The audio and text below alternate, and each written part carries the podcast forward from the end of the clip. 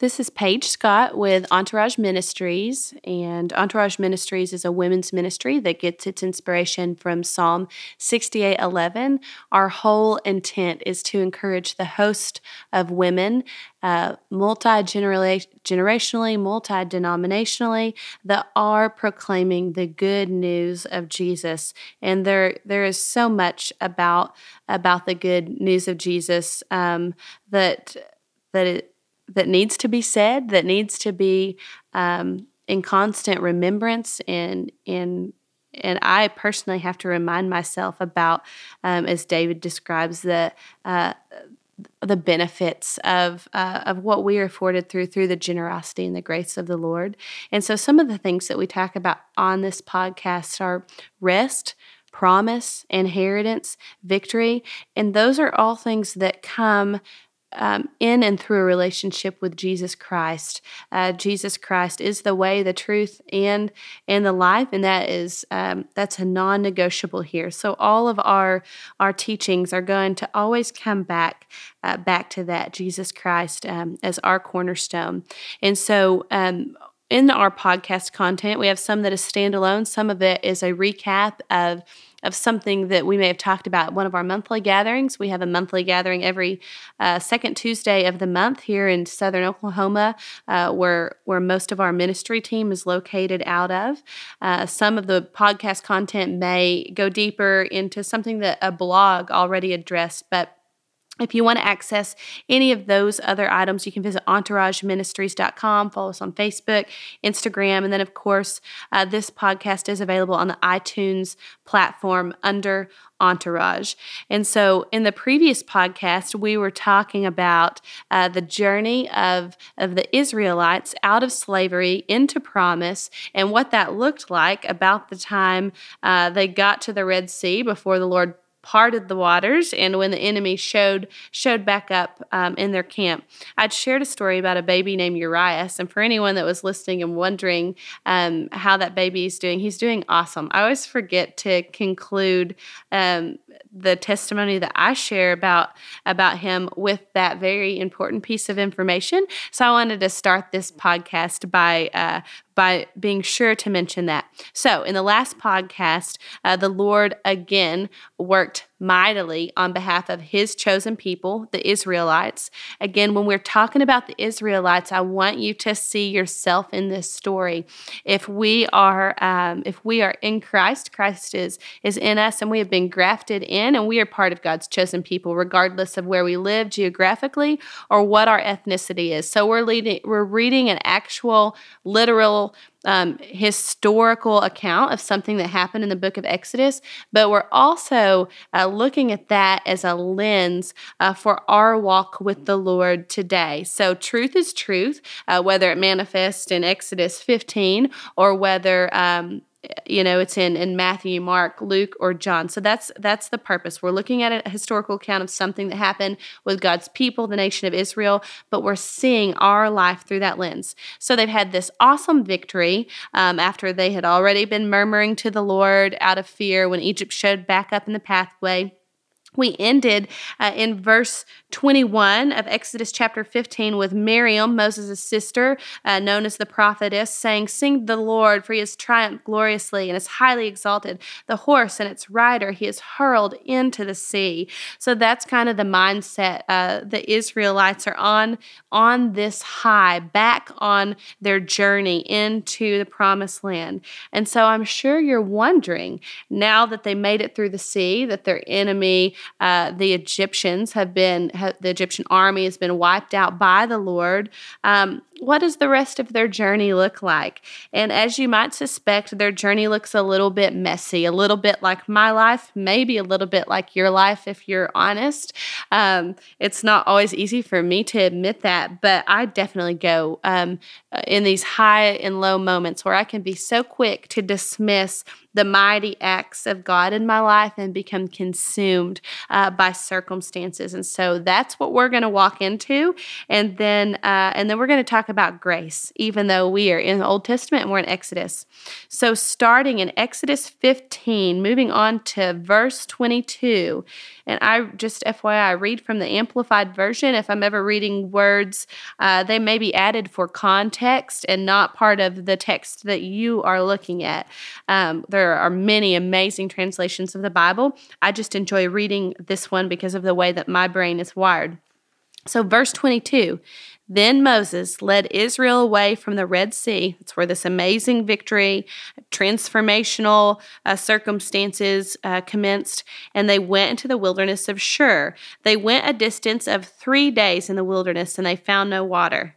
They came to Marah, but they could not drink its waters because they were bitter. Therefore, it was named Marah. And the people grumbled at Moses, saying, what are we going to drink? So, uh, their their observation of God's uh, miraculous victory, uh, sustaining them, lasted for about three days before real life showed up, and they were physically thirsty, and and they began grumbling to Moses. And so I want to pause right there and say that anytime uh, you are grumbling, um, you're probably not going to readily see God's provision and grace that is already waiting for you where you are at. That's been my experience anyway. I'm pretty sure um, in the New Testament that uh, it quenches the spirit for us to do that. So it's safe to say that is is true today. So it says in verse 25, then Moses cried out to the Lord. Uh, there's a difference in in grumbling about something to the Lord or to man more specifically, and in crying out in plea and desperation to the Lord. Grumbling is accusation and discontentment and a lack of gratitude. Grumbling is exalting circumstances. Crying out is exalting God's ability to work in circumstances. And there's an extreme difference in grumbling to man versus crying out to the Lord. And we see this over and over again with the Israelites. And so I would just encourage you about whatever adversity you're experiencing in your life, do a quick assessment and ask, Am I spending my energy grumbling to man and exalting circumstances? Or am I crying out to the Lord in desperation so that He can be exalted and He can act in His grace and provision on my behalf? Often, my experience, and I think the word shows, is that God has already acted and already put in place what our provision is that's going to be necessary for us to move forward in our journey of promise with Him. But we fail to see it uh, when we begin to murmur about our circumstances. So, to demonstrate that, we're going to continue in verse 25. It says, Then he cried to the Lord for help. This is Moses crying to the Lord for help. That is the appropriate way to respond um, in, in bad situations. And the Lord showed him a tree, a branch, which he threw into the waters, and the waters became sweet. And so I just want to pause right there because I think that oftentimes we know, we think we know exactly what what what it is that we need and we really discount the Lord's involvement in in those situations. And so in this case, I can imagine that the people were thinking, we are dying of thirst. Um, we are we are are unable to move forward. We are asking for water. Moses is is asking uh, for for provision from the Lord. It actually just says that that um, Moses cried out to the Lord. Um, I think sometimes when we go to the Lord in prayer, we don't leave the Lord uh, room to respond back to us. We go to Him and we tell Him exactly what we need. Lord, I need water so that I can drink. Lord, I need a new source of sustenance or nourishment in my life. But this just says um, Moses cried out to the Lord and then the lord showed him something like he left room for for god to speak into the situation. And he showed him a tree and, and a branch from that tree. And he told him to take the branch dip it into the water so that the waters become sweet. I think that we can learn two things from from this specific passage. Uh, really three. One God's provision doesn't always look like what you are expecting, um, but that doesn't mean that it doesn't provide exactly what you're needing. And so, this is where I want to introduce the concept of grace in this passage. This branch was grace. It was what was needed as their provision to turn their bitter situation into something sweet, which is exactly what happens uh, as you read that passage. But if you know your word, you would know that in Zechariah and in Isaiah um, and, and in John 15, the Lord uh, is referred to as as as this kind of this image of a tree more specifically in isaiah and in zechariah um, jesus is referred to as the branch. And so even though it's talking about a literal branch here i want you to picture jesus in this situation bringing grace into these harsh circumstances bitter circumstances and making making them sweet so that the people could go on.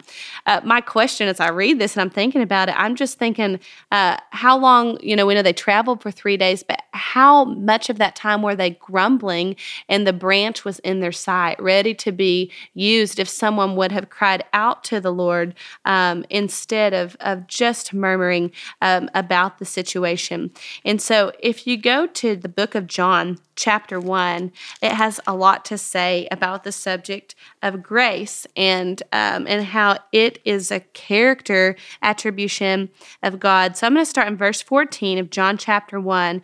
It says the word, the word is talking about Jesus Christ, became flesh and lived among us, and we saw his glory glory as belongs to the only begotten Son of the Father, who is truly unique, the only one of his kind who is full of grace and truth. Um, when I was born, I was not full of grace and truth. But when I was reborn in Jesus, uh, I began to take on a likeness like like Him and, and receive those things from Him into my life. And so, verse 17 says, The law was given through Moses, but grace and truth came through Jesus Christ. So tying that back into Exodus 15, you've got Moses taking them on this journey. They have the law, that's the Ten Commandments, newly introduced to them.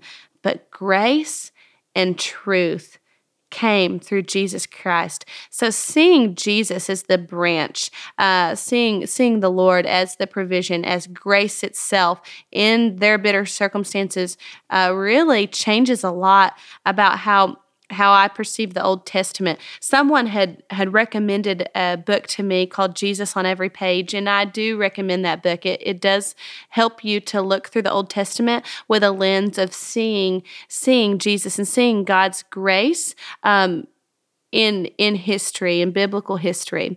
So verse 18 says no one has seen God at any time or is only uh, the one and only begotten God, that is the unique Son, who is the intimate presence of the Father. He has explained and revealed the awesome wonder of the Father. And and uh, praise God, that is something that grace grace does for us. Just to pause a minute on grace. The first time that it is mentioned in the Bible is in the story uh, where we we hear about Noah, and God instructs Noah to build an ark, and it says specifically about Noah that he had found grace and favor in in the eyes of the Lord.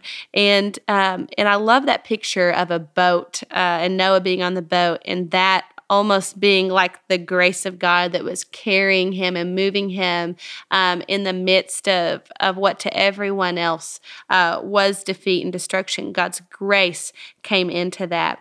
Um, the Hebrew alphabet um, is is composed of, of letters that are, are pictures. And in the way that grace is spelled one of the, the pictures actually looks like um, uh, a camp um, a wall around a camp. And um, and and I'd heard someone explain it this way that um, in life today we don't we don't camp with those we don't keep company with those uh, that we um, that are not in our good favor. So I don't know about you, but I'm not a big fan of camping in the first place. But I'm definitely not going to go camping with someone that that I don't that I don't like, um, unless of course Jesus calls me to do it, and then I'll do it and be obedient. But I'm not voluntarily going to enter into camp with someone um, that is either uh, outside of my favor or I'm not in their favor. And so grace paints this picture of God uh, surrounding our surrounding camp. And so we're going to see that unfold more in just a minute. But I want you to recognize uh, the detail of this provision as well. Uh, and again, I'm talking about the branch, um, which represents Jesus coming in as sweetness into a bitter situation, and just understanding that Jesus still uh, brings sweetness into our bitter situations today. Verse 27 says, The children of Israel came to Elim, where there were 12 springs of water and 70 date palms, and they camped there beside the waters. There were 12 tribes, and there were ultimately going to be 70 elders. And so I just love how God gave provision according to their need. And really, He created the need. He is the one that that um, decided about the 70 elders, decided about the 12 tribes, and then he gave his grace and his provision according to that. So, to anyone listening that feels like you are in a journey and you're um, you're doing what God has told you to do, if God has told you to do something, He is going to grace you uh, with the provision that is necessary to make it happen. Just remember, His grace doesn't always look like what you are expecting. So they got their water situation taken care of. Um, next, um, Exodus chapter 16, uh, they're going to get a bit hungry. I, I, get that. I'm I am a girl who loves to eat. It says, chapter 16, verse 1, book of Exodus, they set out from Elim, and all the congregation of Israel came to the wilderness of Sin, which is between Elim and Sinai. Skipping to verse 2, the whole congregation of the Israelites murmur, murmured again in the wilderness. They did not learn their lesson. They, they love to murmur. And the Israelites said to Moses and Aaron, if we had just died by the hand of the Lord in Egypt when we sat by the pots of meat and ate bread until we were full, for you have brought us into this wilderness to kill this entire assembly with hunger. Again, in the previous podcast, you'd have to listen to it, but they went from this uh, warrior tribal armor mentality tribal army mentality to acting like slaves by thinking on things of death instead of things of life. And you see it. And this is always where murmuring is going to lead. Murmuring is never going to produce uh, fruit uh, that is good fruit. And so the Lord said to Moses, Behold, I will cause bread to rain from heaven for you, and the people shall go out and gather a day's portion every day, so that I may test them on whether or not they will walk obediently in my instruction. And it shall be that on the sixth day they will prepare to bring in twice as much as they gather daily, so that they won't need to gather on the seventh day. Moses and Aaron said to Israel, At evening you will know that the Lord has brought you out of the land of Egypt, and in the morning you will see the glory of the Lord, for he hears your murmurings against him him? What are we that you murmur and rebel against us? So the text continues, and in verse 13, it says, In the evening, quails came up and covered the camp, and in the morning there was a blanket of dew around the camp. When the layer of dew evaporated on the surface of the wilderness, there was a fine flake like thing, as fine as frost on the ground. This is describing manna, which is bread from heaven. When the Israelites saw it, they said to one another, What is it? For they did not know what it was. And Moses said to them, This is the bread which the Lord has given you to eat. This is what the Lord has commanded. Let every man gather as much as he needs. Take an omer for each person according to the number of people uh, in each tent. And so they did some. Some gathered much of it, some only a little. And when they measured it with an omer, he who had gathered a large amount had no excess, and he who had gathered little had no lack. Every man gathered according to his need, his family size. Moses said, Let none of it be left over until the next morning. But some did not listen to Moses, and they left supply of it until morning, and it bred worms and became foul and rotten. And Moses was angry with them. So they gathered it every morning as much as needed, because when the sun was hot, it melted. So, again, I love this picture of camp and that the Lord is literally sending down his grace and provision for the day. And they're saying, what is it? We don't even recognize it. But God puts it out anyway. And then God gives them instruction to go and gather based on their need. I feel like sometimes um, when God's provision, when His grace doesn't look like what we think it should look like, we fail to participate in the gathering process.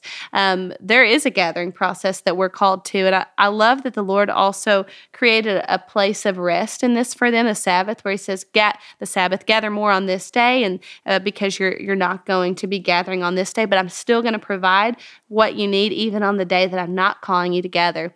But certainly there are days that we are called to gather. So again, just bringing this uh, back into a place that is cohesive and graspable. graspable. See, Jesus uh, is the branch uh, that brings sweetness to the water.